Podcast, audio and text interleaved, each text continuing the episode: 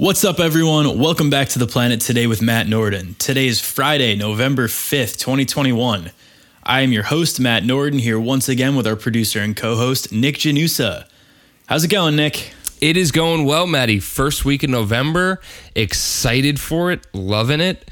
Um, actually started like a little challenge. It's called like the 75 hard, but I'm doing 30 hard. I don't know if you've ever heard of it. Uh, it rings a bell. I don't remember what it is. Okay, it's a bunch of different stuff, but we don't have to get into it right now. Um, yeah, I feel great. Let's just say I feel great. It's I'm three days in and I feel fantastic. Let's just say that. Is it 30 days? Is it, or sorry, is it 30 hard as in like these 30 days you're going hard for November?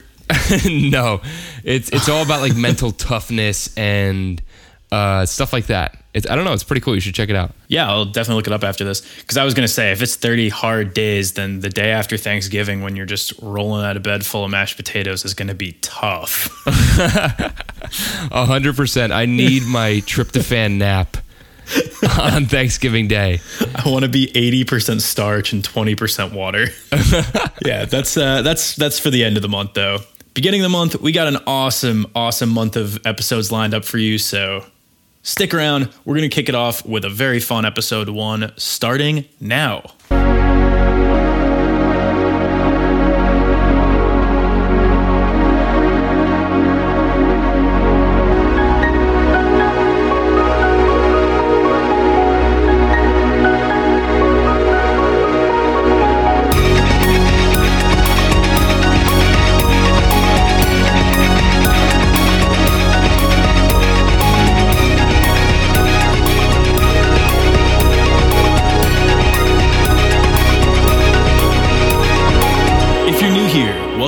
Planet today. Here on TPT, we cover the latest in climate change, wildlife conservation, renewable energy, and environmental policy, all in an easily digestible weekly podcast for you to listen to on your own time. This show is your one stop shop for all things environmental. Whether you're just diving into a green lifestyle or you're ready for some more involved conversations about what can be some complex topics, TPT has a little bit for everyone, so we are happy to have you as a listener. Before we kick things off, as always, please give us a five star rating and review on Apple Podcasts and a five star rating on Spotify if you're able to. They're still kind of rolling out that feature. Not everybody can. If you can, it would really help. If it's something you've done already, just keep mashing that five star button and keep submitting new reviews because it helps the show and it helps Nick and me. Right on. All right. Our first quick hit comes from the New York Times. There's a bunch of articles grouped together as G20 updates. Climate talks dominate summit's final day. Yeah, so the link that we're going to post in the show notes, it's not exactly a link to one article. It's kind of just itemized bullet points where you can click on each bullet point as an individual link. So it's there. Check it out. We're going to talk about some of it here. The G20, or the Group of 20, is an organization of the finance ministers and central bank governors and world leaders from 19 countries and the European Union. Uh, they met in Rome last weekend before COP26 began. And this group of articles includes a section at the top titled Here's What You Need to Know. And that features a bunch of different articles you can check out, including President Biden's plan to untangle the supply chain, which is relevant to most aspects of life right now, especially with the holidays coming up uh, U.S. and China relations appearing a little bit less heated in these international negotiations, and also an article about just what the G20 is. So if you hadn't heard of it, or if you're not really familiar, you can check that out too. And for this show, we're just going to focus on the climate and environmental messages that came out of these talks. A bunch of world leaders left the talks kind of celebrating how things went, and they were saying how it's a win for all the parties involved through the power of international cooperation. But in reality, not much really happened in terms of climate policy. So let's start off with the good. The G20 leaders pledged to stop financing coal power plants outside of their own countries. And they also said they will pursue efforts to keep the average global temperature rise to 1.5 degrees Celsius by the end of the century. The bad parts of this is that the G20 leaders didn't mention anything about financing coal power plants in their own countries. Um, and the second thing, which I consider it bad. It's more of just a question, but what does pursuing efforts mean? Uh, the way that I kind of broke it down for myself is it's like when I hardly change my diet, run a couple extra miles during the week, and say, I am pursuing efforts to lose weight. Like it works a little, but it's not that hard sweeping plan that we're looking for in the world, or in my personal case, my stomach. Greenpeace International's Jennifer Morgan called the agreement weak and said that it lacks ambition and vision. Matt, you're not the only one in that pursuit, okay? and yeah, I guess the good news is, is that they did say that they recognize that climate change is a lot worse at 2 degrees Celsius than 1.5. And this was all right before COP26. Yeah, that's a good point. I mean, it's it's kind of like going to a restaurant and getting a free appetizer from the kitchen and you know, it's not your favorite thing you've ever eaten, but it's also not why you went to that restaurant. This wasn't a conference about climate change, but they started talking about it a little bit more. So I hope this was kind of the world leaders' appetizer leading into the majority of the climate talks at COP26.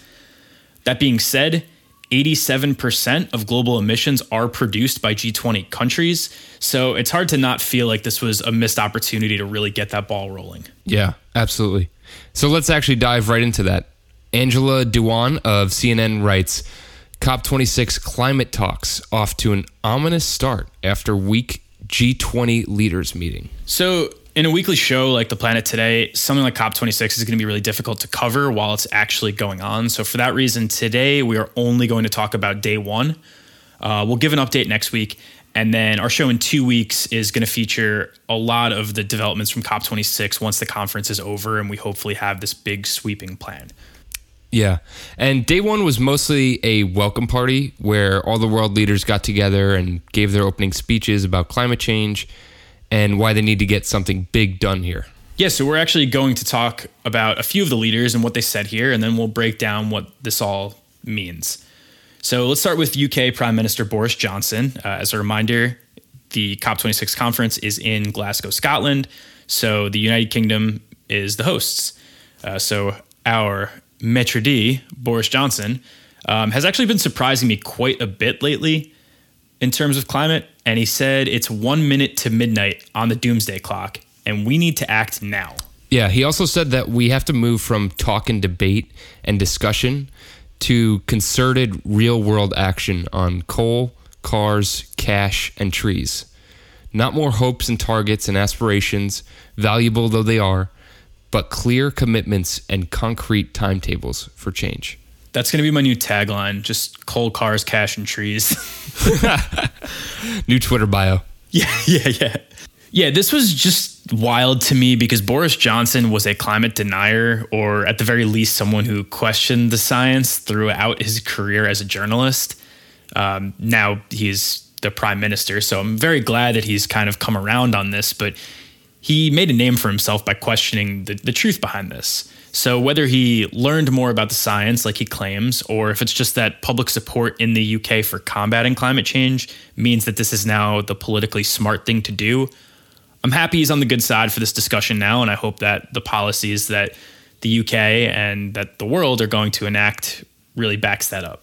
Yeah, Boris confuses me too. Like I I could totally see him doing the whole I'm just going to say this because it's the because it's what my, you know, soon to be voters want and I'm just going to say and do anything in order to get myself elected and I'm on a big stage and I'm going to say, you know, something really big. That could be what this is, but I hope it's not. I hope he he genuinely has learned more and and that he's willing to do more. Yeah, it would be a real bummer if this was all just a big reelection ploy and he was like, "Hey everyone, I know I'm your prime minister who ran on questioning climate change, but now now I get it. So if you didn't vote I'm for enlightened. me, yeah, if you didn't vote for me, maybe this time around you will. I don't know. We'll see. Yeah. I guess that's what's going to come out of these next two weeks is we'll see, you know, is this all talk or is he going to be a leader in these negotiations? And then we're going to have to see what the plans actually are that come out of this before we can determine whether or not we had real solid genuine leadership. But you know, again, this was this was day 1 and we will get there. Yeah, 100%. US President Joe Biden said, quote, "We only have a brief window before us to raise our ambitions to fight climate change and brought up the economic costs that climate disasters are already causing." He also brought up that lower emission energy sources could create millions of jobs across the world. Biden had hoped to go to Glasgow with a program that rewarded power companies that moved away from fossil fuels and penalized those that don't, but Congress forced him to abandon that goal. And the bad news about President Biden's speech was that he did not call out China for their lack of emissions reductions directly, although he did say Chinese President Xi Jinping made a mistake by not coming to COP26. He also didn't mention any new targets or pledges for the US, but again, this was only day one. Yeah, and I think he was right to call out President Xi Jinping. Um, Yeah. Because China is emitting 28% of all global emissions. Like, you need to have that player at the table, you know, in order to make this a full, you know, sweeping change and consider this a, you know, complete overhaul. Yeah, and it's going to be tough because he's not there to negotiate, he could very easily say, "Oh, I don't like the plans that the world came up with. I'm not going to sign it." Well, the way that you could have fixed that is by showing up and being part of the negotiating. But Yeah, and Biden also acknowledged the irony in asking energy rich nations to boost their oil production while also asking world leaders to fight climate change. So I guess acceptance is the first step. yeah, good point. Frustrating, ironic, but you know, like you said, good that good that he brought it up. From a speech that I considered fine to one that I found actually pretty encouraging by India's Prime Minister Narendra Modi. And he said that India would be net zero by 2070, which, as a reminder, is 20 years after we need the world to be net zero. But in theory, one country being a little late to the party should be evened out by other countries reaching net zero before 2050. The better part of Prime Minister Modi's speech was saying that India would aim to build 500 gigawatts of renewable energy and calling upon industrialized countries to help developing countries with their energy transition by contributing $1 trillion. So he's going to build a lot more renewable energy in India. And he's also saying, hey, all those people that benefited from conventional fossil fuel energies, it's your turn to help out the little guys. So good on him for calling out the industrialized nations. And, you know, $1 trillion would go a long way. Yeah. So domestically, he also ensured that half of India's energy would come from sources other than coal by the end of the decade. So coal is still going to play a significant role in, in India's energy sector in a decade, but that would reduce the carbon intensity of India's economy by 45% by 2030, which is a really, really strong start. Wow. Yeah, that's that'd be great. And uh, we mentioned this earlier, but China's Xi Jinping did not come to COP26, and neither did Vladimir Putin of Russia. Yep, nothing really to add there. It's frustrating because both countries are huge emitters. Like you said, China represents a little over a quarter of the world's greenhouse gas emissions, and Russia makes up 5.6% of the world's greenhouse gas emissions. So, yeah, we have a couple major players there. And for reference, the United States creates around 13% of global emissions each year, but they're also responsible for the most historical emissions in the world. Yeah. And let's finish up with the EU. So they laid out one of the world's most aggressive and detailed plans to become carbon neutral by 2050. And that includes a 38.5% of all energy coming from renewables by 2030. So, what's interesting about this is that the EU's 27 member states agree on the destination, but not the journey yet. France and Poland want nuclear energy to be considered green, and some countries are arguing about carbon taxes and how fast gas and diesel powered cars should be phased out, but they do agree on the overall plan towards the end. So they're on a good track, and I'm curious to see where the plan overall ends up. Either way, their plan is enough to give them some leverage in international discussions.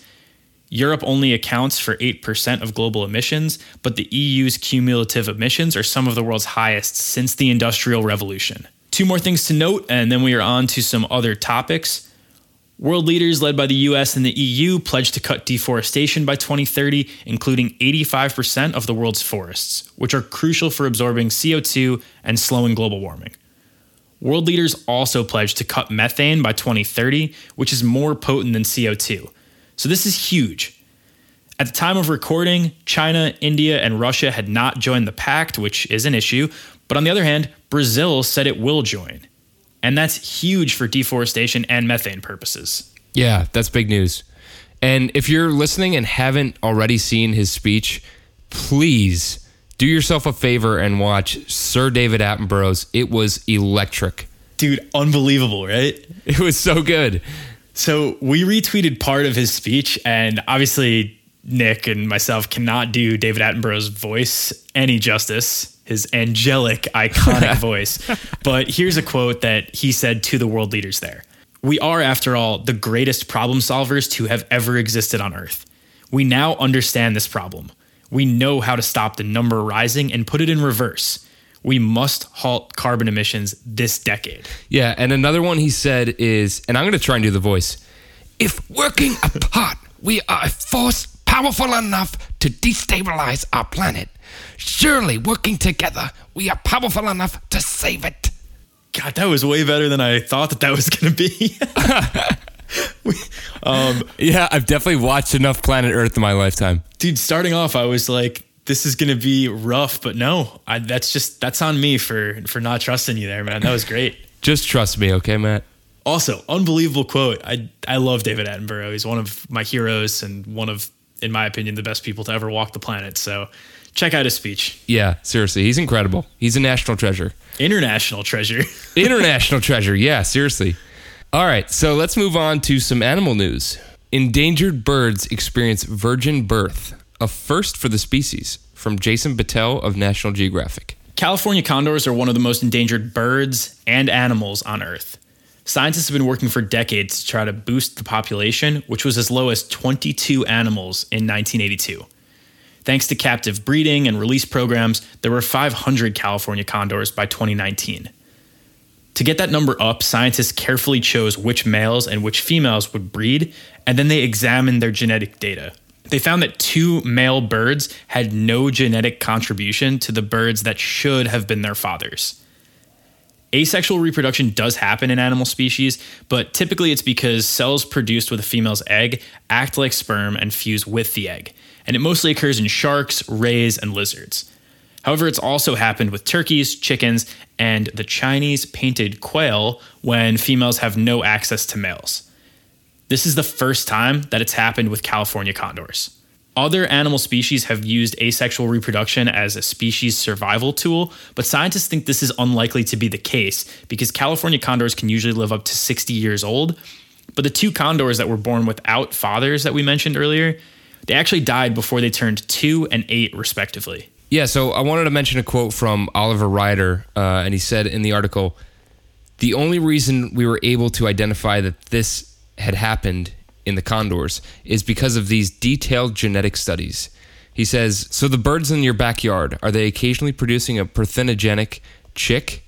Nobody's looking in deep enough detail to answer that question." Yeah, it really makes you think, right? Like Ryder is the director of conservation genetics at the San Diego Zoo, so clearly knows what he's talking about. Um, I don't know. I mean, do you think that's possible? I, I, I have no idea, to be honest. I, I didn't think this was. I did not think this was possible in any world. Um, I, I it like it's asexual breeding. I don't know. Like I've heard of that happening in like you know microbiology and like a cellular level or you know in certain lizard species before but i didn't realize that well, they mentioned sharks and rays. I had no idea what was happening there. And I definitely had no idea that it was happening in, in birds too. So this is super interesting. I feel like this is like a like world altering moment. Like I feel like this could lead to and I don't know what. Don't ask me what because I have no clue what it could lead to. But we're just a couple of gum, dumb guys with a microphone. Yeah, I'm just thinking like if asexual reproduction is possible, well, what else is possible? I don't know. Cloning? Can we clone? Can we? There's there's been studies. There's uh what's it? Dottie the sheep, I think that was a perfect. Oh yeah, the Scotland. Scotland. Yeah, right. Yeah. I don't know. And and then what's interesting here too is that you know it happened, but for whatever reason they died after two years and eight years, which is way way shorter of a lifespan than they're supposed to have as California condors. So, is it possible? We now see that it is sometimes is it going to work out? Looking like no, but yeah. again, how often does this happen in the animal kingdom and we just have no idea? Yeah, super interesting question to pose. Yeah, and I like the way that um, Ryder actually closed out what he was talking about, and he said, "It's a reminder that lest you think you understand nature, she always surprises you." Yeah, love it. I, I totally agree. All right, uh, so that's it for our quick hits. But Nick, before we go, I wanted to tell you about Putting Green in Brooklyn, which I went to on Saturday of last week with Kaylee and four of our friends to play some mini golf. Um, I would like to get in front of the bad news right away. I came in second place. Oof. Emily was dealing out there, and I just I couldn't close the gap at the end. Ooh, that's that's tough, Matt. Congrats to her though. Uh, are we gonna have like a post uh, post game press conference? Uh, no, no further questions at this time. We're on to Cincinnati, and we're gonna get better next time. the course itself, though, was really cool, and I'm sure people listening are like, "Who cares? Why is he talking about a mini golf story right now?" Um, it's in Williamsburg in Brooklyn for anyone familiar with the area, and it's actually designed to showcase the problems and solutions of some of the climate change issues that are facing the world today. So each of the holes was created by a community partner, which their website says includes artists, designers, community and school groups, environmental advocacy organizations, and public agencies. It's also not just one of those performative places that talks the talk. A portion of their proceeds are donated to local organizations that are addressing the impacts of climate change felt in New York City.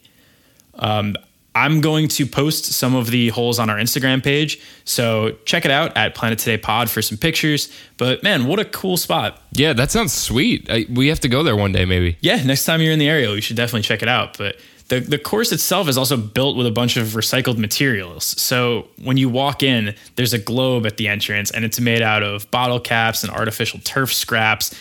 And, you know, using the different colored bottle caps that you get when you recycle things, it was cool to see this like big circular globe that obviously was like very meticulously planned to get that done. But yeah, it was cool. And then the curbing around each of the holes is made of recycled tires.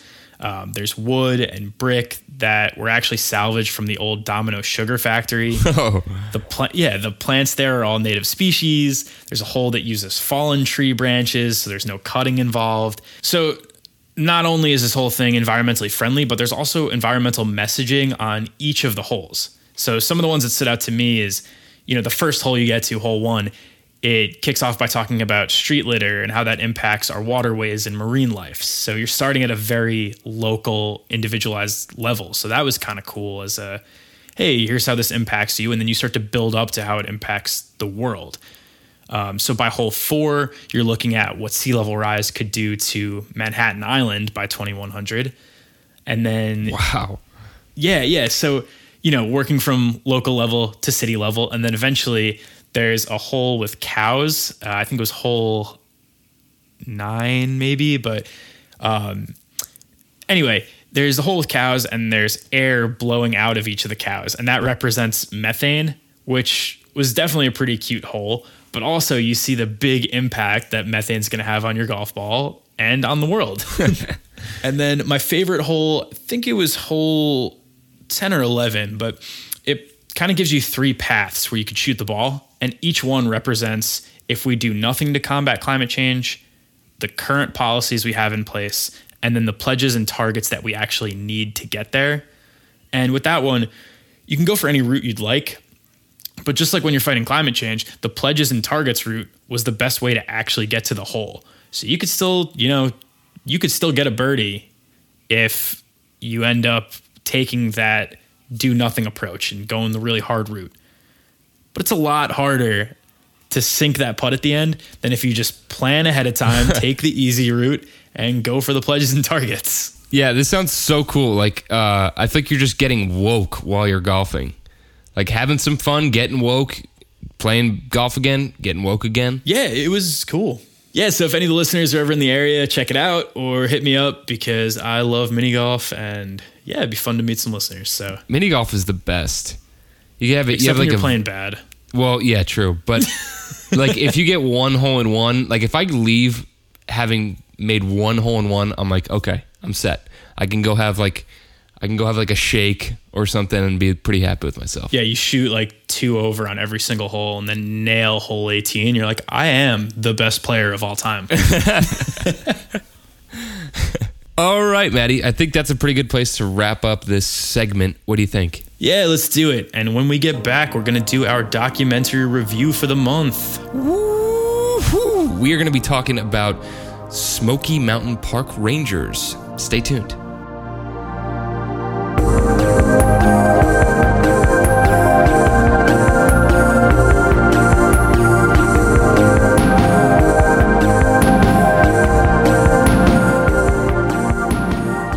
Nick, how's your Halloween? Oh, it was fantastic, Maddie. How about you? It was good. It was good. What, what were you dressed up as? I dressed up as Chef Alfredo Linguini.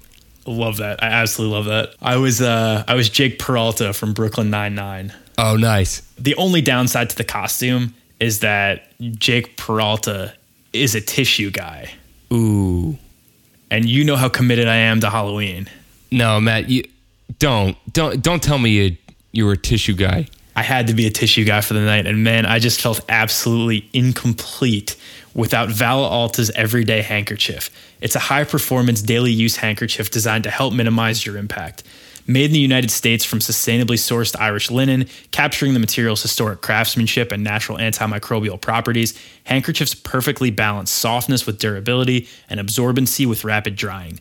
Ideal for functional use in all settings, from the outdoors to routine encounters, their small and lightweight design makes one a must carry for wherever life takes you.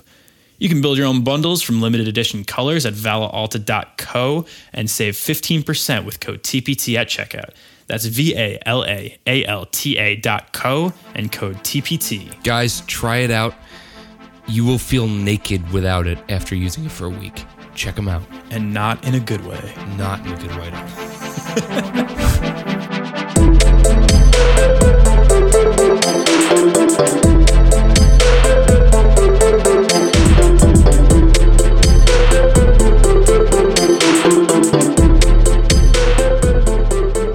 Welcome back to the Planet Today, folks. And for November's documentary review, we watched Smoky Mountain Park Rangers on Disney Plus. We figured with COP26 and the G20 meeting being stressful, we'd go for something a little bit lighter on this review. Yeah, and thank goodness we did, man. I mean, the, the description for the documentary says park rangers work to protect and manage black bears and other animals in Great Smoky Mountain National Park as they prepare for the coming of winter. So, great time of year to watch this because we are also preparing for the coming of winter. And man, I just thought it was such like a nice, relaxing but fun documentary. It really was. It, it was you nailed it. It was fun. It was fun for the whole family. That's why it's on Disney Plus. Um, but it was also interesting too. Like I feel like I learned a lot as well. Yeah, for sure. Have you ever been to Great Smoky Mountain? I had not. I had driven through it on uh, a road trip out to California, but never actually stopped in the park. And I wish I did because it was so beautiful when I was driving through. Yeah, it's an unbelievable drive. So I'm kind of in the same boat. I drove through from North Carolina to Tennessee on my 23rd birthday, and God, it was the most breathtaking drive I've ever experienced. Yeah, it just seems so beautiful. I kind of wish I stopped. Yeah, I'm with you. So we actually hopped out for like a couple minutes just to break up the drive on the way home, um, and we went to the scenic overlook just to kind of get a good view of the mountains and it was so so awesome I, I wish that we had you know ascended one of the mountains on a hike and then seen that overlook from the top of that but still a really cool view and then we also went to the visitor center but it's definitely a place i want to go back to and you know actually experience the park for more than 20 minutes Yeah, definitely. We need to do like a, a planet today on wheels. And we just like go to national parks and I don't know, maybe do like reviews or something. I don't know. We could do something crazy like that. we could do like take a week off and do a little road trip and record four episodes and just release them periodically over the month That sounds pretty good. We'll hit like We'll six workshop it, we'll workshop parks. it. Yeah, we'll see. got to save up some vacation days first Yeah, seriously. All right, so getting into the documentary, um, Great Smoky Mountains National Park is home to the densest black bear population in the U.S., which I had no idea about. I knew there was a lot of black bears there because when I went to the visitor center, the pin that I bought has a black bear on it, but I didn't realize that that's like Black Bear City, USA. Yeah, I don't think I did either. So yeah, in there they say winter is coming and the bears need to eat. So I heard that and I was like, okay, we're talking hyperphagia. And then actually one of the rangers brings up that the bears are in hyperphagia, which is the period of time right before hibernation. So it's consuming as many calories as humanly, or in this case, barely possible. So think of Thanksgiving dinner, hyperphagia, like 30 minutes after after Thanksgiving dinner when you're just sloshing around with some stuffing and some mashed potatoes and maybe some turkey if that's your thing. I'm a dark meat guy, by the way. you take that nap and you pass out. And that's exactly what these bears are doing. You talking about it is like glorifying it for me a little bit. I'm like really, really excited now. I'm excited for these bears. I'm excited for me to eat some stuffing. but yeah, man, it's it's a good time of year for these bears. It looks like. Absolutely. So I didn't realize that acorns were as nutritious and calorie dense as they are. So it was kind of cool how the bears just munch on acorns for a while until oh cool some berries or some small small mammals to eat. But yeah, I had no idea acorns pack that much of a punch. Yeah, squirrels are onto something. Are you about to be an acorn guy, or we, can we expect like a braised acorn dish? Are acorns like? Can we eat acorns? I don't think. I don't think we can as humans. See, I have no idea, but there's a lot of things that we eat where it's like, okay, mushrooms, for example. They're delicious. I love, love, love a good chicken marsala or like Yeah. mushroom on pizza or whatever. It's a fungus. Like I'm not gonna eat mold, but you give me mushrooms, which is also a fungus, and I'm like, yes, sign me up. So I have no idea. Maybe we can. Maybe we should eat acorns. And now I want to like look up like there's acorn squash. I know that, but Yeah. like I don't know. Are there acorn dishes? And what do you do? Do you just smash it with a hammer? I don't know. Something food for thought, right? Food for thought. Yeah, yeah, yeah. So, uh, wildlife technician Ryan Williamson is one of the first guys that they talk to in the movie, and he basically has to just do a bunch of babysitting in the beginning because a lot of people were not respecting the 50 yard rule between visitors and wildlife. So, he's talking about his job and what he does, and every minute or so, he's like, hey, back up. Please leave some room for the bears. And he just has to keep reminding people, like, hey, bears are wild animals. They could actually hurt you if they want to, or if you get too close to their cubs. So back yeah. up. Yeah, I feel like they like took like at least 50 shots of him just in B-roll just been like, "Hey, come on. Back it up. Guys, 50 yards, please." Yeah, that's that's gonna be the next documentary. It's like Ryan Williamson, the movie, and it's just a super cut of him being like, "Hey, hey, hey." just, It's like, "Yeah, that's a bear. You guys got to move." if you're this far into the review, uh, please be the change you want to see in visitors at this park, and don't make any of the park staff have to tell you to step away from the bears. Like, give them that 50 yards. You could still see them. Bring some binoculars. Bring your camera phone with some XL zoom, but. Yeah, don't don't just make their jobs harder than it has to be. Seriously. Um, I did kind of laugh when he brought up people feeding the bears um, because, like, you shouldn't feed wildlife. And I think most people recognize that. But every time we see a national park documentary, they're always like, yeah, and we always have to tell people don't feed, feed the wildlife. Like, just don't do it. But there's a line that he goes, you know, people say the bear is hungry. Well, of course, it's a bear. They're always hungry, and their only job is to find food. and just the way he said that, I was like, yeah, that's of course. Like a bear's not going to turn down a sandwich. Um, you do start to see some bears relying on people for food, or he mentions how they've attacked people for food in the past. So that's why you don't do it. So Yeah, protect protect the man or woman next to you. Like, just don't feed them. I, I get so pissed at people for that, and I also get pissed at people on the beach who just feed seagulls. I'm like, you're not helping them. They Yeah. don't know what they're doing now. Now they're just gonna like rely on you for food and starve when the winter comes when Yeah. there's no people on the beach. Yeah, and then some more about the park. They talk about how on a clear day you can see up to 100 miles from some of its peaks. And it's actually home to 19,000 species, including 200 species of birds and 50 species of fish. And another specific animal species that they dive into next is actually elks. So we see a bunch of elks that are not getting along with visitors or each other. And dude, this scene was so wild. Like I've, I've seen elks fighting each other. I've never seen elks just charging at people. Yeah, dude, they are aggressive and like if you see an elk coming at you, you have to just think my life is over. Like they are intimidating as heck. Have you seen one in person? I don't think I have. No. Okay, so not only are they intimidating, they are massive. They are so much bigger than you expect just watching those. And I guess you Oh, know, I believe it. with the with the videos where there's people in it, you get a good frame of reference. But like, dude, elk, and then I've never seen one of these in person, but moose. Every time I see a video of a moose, I'm like, holy crap! I cannot believe Yeah. how big this animal is. Seriously. Yeah, moose are huge. I've seen a moose in person. They're massive. Um, so, wildlife biologist and park ranger Joe Yarkovich does research and management on the elk herds, and he says that during the fall he needs to maintain distance between elk and the visitors. So, some more B-roll that probably got cut. It's just him going, "Hey, hey, hey!" Those are elk, like backing people away, and you know, the the job as a whole seems so cool and so interesting, and they seem to really love it. But I'm sure reminding people like, "Hey, that's a wild animal. Please do not go near it."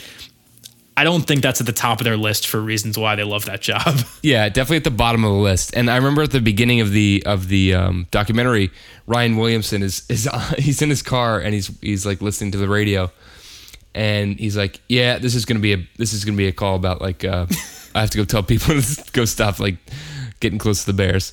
And sure enough, the woman's like, "Yeah, can you go down there and uh, I need someone to the bears Yeah. or something like that." like just the the disheartening tone of his voice, like. "Ah, This is going to be another bear call with people. like, like they clearly love the parks and maintaining it, and Yeah. you know, working with the wildlife and around the park. I'm sure they love having visitors there, but if you're gonna have to interact with a park ranger, make it, hey, which way should I go for this hiking trail? Or, hey, so what's going on over there? I see an animal far in the distance. Don't make them come have to seek you out and be like, hey, you, back away from this animal. Yeah, So elk were actually abundant in the US until the 1790s, but European colonization led to them dying out in the early 1800s. In 2001, elk were reintroduced to Great Smoky Mountains National Park, and now the herd is about 200 animals. So this is still a conservation project in progress, but it is cool to see that progress in real time. yeah, definitely. And then there's a scene shortly thereafter where you see the smoke coming off the mountains and you kind of understand why it's named Great Smoky Mountains National Park. Dude, it's just unbelievable. Like such a cool view and they say it's from volatile organic compounds that create the foggy smoky look. Was it like that when you drove through or It was. It was a very foggy morning. Uh, I remember getting up because I had just slept in, I can't remember if it was Virginia or Tennessee, but I had just slept somewhere um, near the near the park, and then I woke up super early to get get a head start on the, on the day. And I just remember driving through. There was like no one on the road, and just like beautiful mountains around me, like the fog setting in. It was just beautiful. When I went, it was February, so we kind of had this hazy shade of winter, but uh, it wasn't exactly foggy. And yeah, I think next time I go, it's got to be spring or fall, so you can get all that organic material to create the the fog and smoke. But man, what a cool shot! Seriously, beautiful. So next up, we hear from Shane Paxton, who's a wildland firefighter in the park, and he says that fires appear to be worse today than they were 10 years ago. And we actually do see a man-made fire they're working on to help with field restoration. So there's a serious team of firefighters to avoid what happened in November 2016, when the largest series of wildfires to hit the park in over a century hit the park for over a week, and over 11,000 acres were burned. Yeah, this was something I, I really did not know. I feel like I think of wildfires as something that happens out west. It's not really something that affects the east too much at all.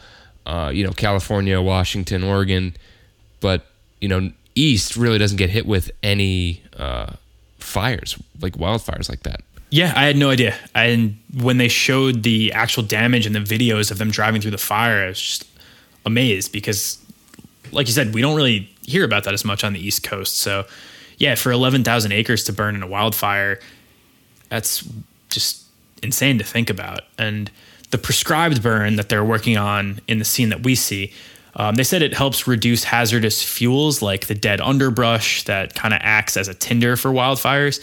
And that reminded me a lot of when Tyler Smith talked to me about this for our August 20th episode. So if you're interested in this sort of scenario, uh, my buddy Tyler is a wildland firefighter and provides some really, really awesome insight into that whole landscape. Um, August 20th is the episode date. Yeah, my brain went to the same place when you when I saw this. I was like, "Oh wow, like we have an episode for this."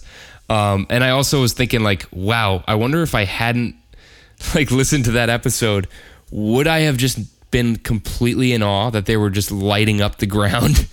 Yeah. to- I don't know. Prescribed burning to me before that episode was like completely wild thought. Yeah, and it's it's important though, and I like I said, I had no idea, and you had no idea, and here we are. A couple of uh, not quite experts, but I am learning a ton from the show, is what I'm trying to say. awesome. I hope the listeners are too, and it's not just us rambling, but we do a little bit of rambling. It's fun.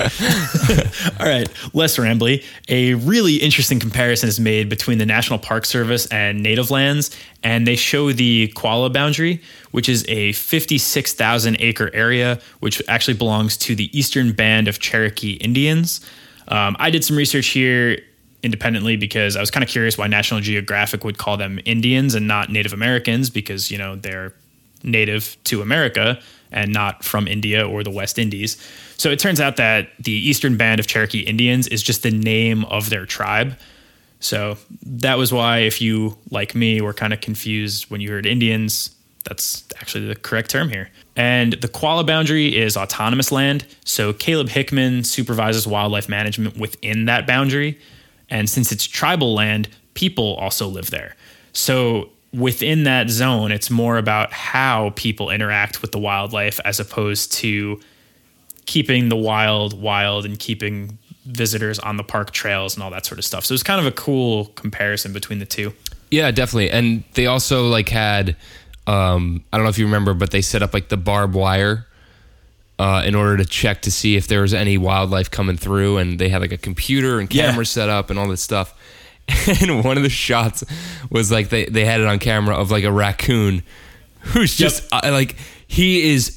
It's like your mom took a selfie with her phone and she didn't know that the front camera was on. or like she was trying to take a picture. She wasn't trying to take a selfie. She was trying to take a picture of someone else, but she didn't realize that the selfie camera was on, and she just took the picture. It was hysterical. Yeah. I was dying.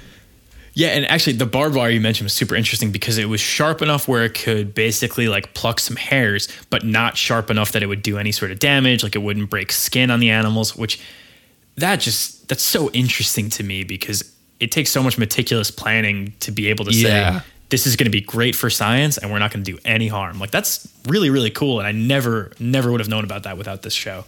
Yeah, and I when I saw it at first, I was like, okay, this is horrendous. And then I, and then he described it. I was like, okay, all right, that's actually really cool. Yeah, let me let me put away me- Twitter fingers for a yeah, second. let me back up. Let me relax, and I'll I'll get back into it. Um, so next up, we actually go back to Ryan Williamson, and this was probably my favorite part of the documentary. Um, they talk about how sometimes they have to intervene when bear cubs are left as orphans due to their mothers being hit by cars or dying by other means, and he talks about the importance of raising the cubs without humans imprinting on them, meaning they can still re-enter the wild. So first knee-jerk reaction, bear cubs are like 9.9 out of 10 cute and that's on a scale of like 10 out of 10 being baby elephants but dude bear cubs are so cute Oh, they're they're insanely cute. And there was also one scene where there's like an eight week old orphan, and um, there's a mother in the area. It's not its mother, but um, wasn't the eight month old's or eight week old's mother, but they like put the baby near the mother, and she like smelled it and like brought it into her her little den and was like basically took it on like basically adopted the uh, the little bear cub. So that was really really cool. Yeah that was awesome. And then like they also talk about just re-releasing bears and how you know you see all the the intricate wildlife management that goes on within the parks and it seems so rewarding but we see them re-release a couple bears and there's three of them actually. So spoiler alert if you haven't seen it go check this out. Uh, the first one just bolts into the water and i was cracking up because i was like yes. Go swim brother. Then the, yeah. Hysterical. the second one like perfectly understands the assignment and just like wanders off into the woods and you're like all right all right. Halfway so far so good. Third one gets scared of the rangers and all of the park visitors so it actually climbs up a tree and watching the rangers have to problem solve this was so interesting to me and i'm, I'm kind of glad we got to see that because it was difficult. Like they had to try to manage this bear that's stuck up a tree trying to get it down trying to keep all the park visitors away. That way they can actually do their job. And you know if the bear runs down the tree and there's a bunch of visitors there that's further startling it. And who knows what happens. So watching all of that kind of intersect at once was so so interesting. Yeah it was really cool. Like seeing that first one just like run into the water and like he really did not know Yeah. where he was going he was like a dog when like you they finally are like let outside and they could just roam free, where they just like The zoomies. get the zoomies and just Yep. go crazy. like that that bear got the zoomies. And then like after that, he's like, okay, all right. I'm, he like got on land. He was like, okay, I'm cool. I'm good. I am I am not a water bear. yeah. But yeah, I thought overall this was really cool to check out, kind of seeing the ins and outs of being a park ranger and all the wildlife management practices that go through with it. And you know, it's it's such a cool job if you love wildlife. It's definitely not without its dangerous situations though, with animals and um, wildfires. But you know, I could see why the rangers in the documentary really, really all seem to love their job so much. Yeah, 100%. Really cool job. And honestly, kind of want to be one now. Not going to lie. I think that's like every environmentalist dream job. It's like, I want to work at a national park doing something cool. All right, before we close things out for the day, same three questions that we always wrap up our documentary reviews with. Nick, what was the most impactful scene for you? I think it's got to be when when they were uh, not to reiterate myself, but when that eight week old uh, little baby cub was was taken on by that mother, like she did not even blink an eye. She was like, "Okay, it's crying. Uh, I'm gonna take it in, and that's mine now, and I'm gonna take care of it." Like I thought that was just so cool. Yeah, that was that was really cool to see. And I'll also repeat myself just for uh, solidarity here, but when they re-released the bears into the wild, that was definitely definitely my favorite scene. Like they had to clap and scare them off so they would run away from the humans and just the look on all the rangers' faces, like they looked so proud. Yeah. And also just watching the bears run, I was sitting there on the couch just loving it. Absolutely loving it. My favorite bear was the one that climbed the tree. yeah, he he gets up in the tree, turns around, he's like, "What's up?" yeah, he's like, well, now what? yeah, it was so funny. All right, Matt, what was your key takeaway for the film as a whole?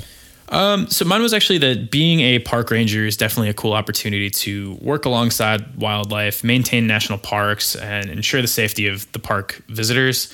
Like there's so many different aspects of that job that we don't really get to see, and this documentary gave us a chance to to see those behind the scenes moments. So that was cool. It's definitely a really important job.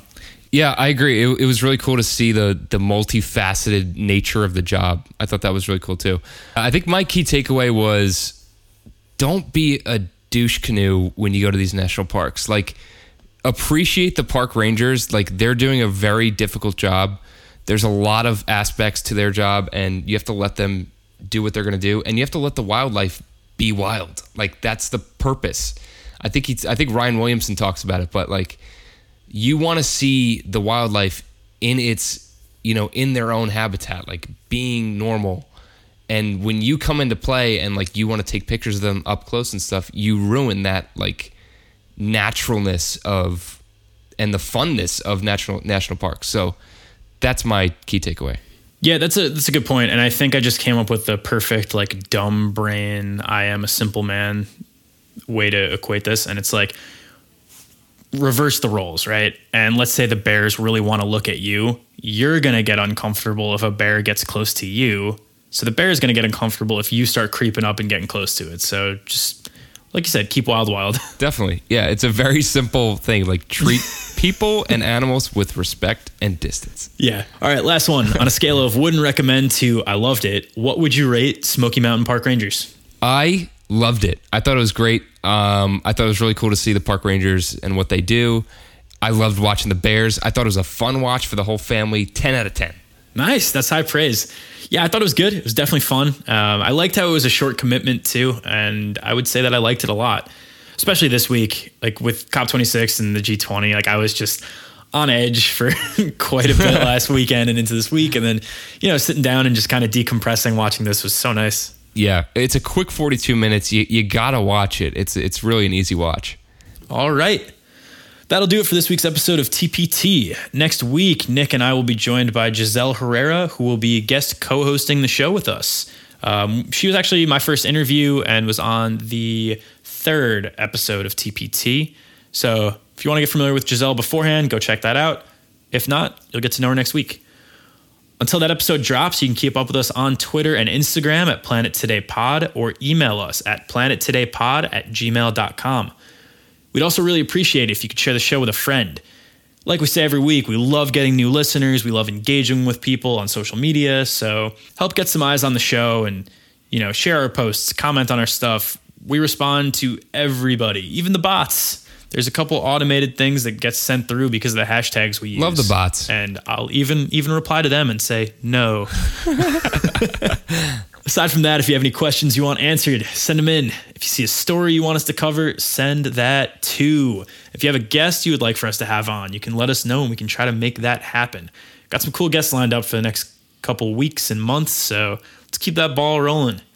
If you like the show, please give us a five star rating and review on Apple Podcasts. And if you're able to, give us a five star rating on Spotify. The Planet Today is written and hosted by me, Matt Norden. You can follow me on Twitter at Matt Norden. We are co hosted and produced each week by the incredibly talented Nick Janusa, who also does all of our music. Nick, where can our listeners hear more from you? You can hear more from me at soundcloud.com slash Budlyn Cape, and that is B U D L Y N C A P E. Our logo was made by Kaylee Viets. Have a great weekend, everyone, and we will catch you right here next Friday. Peace.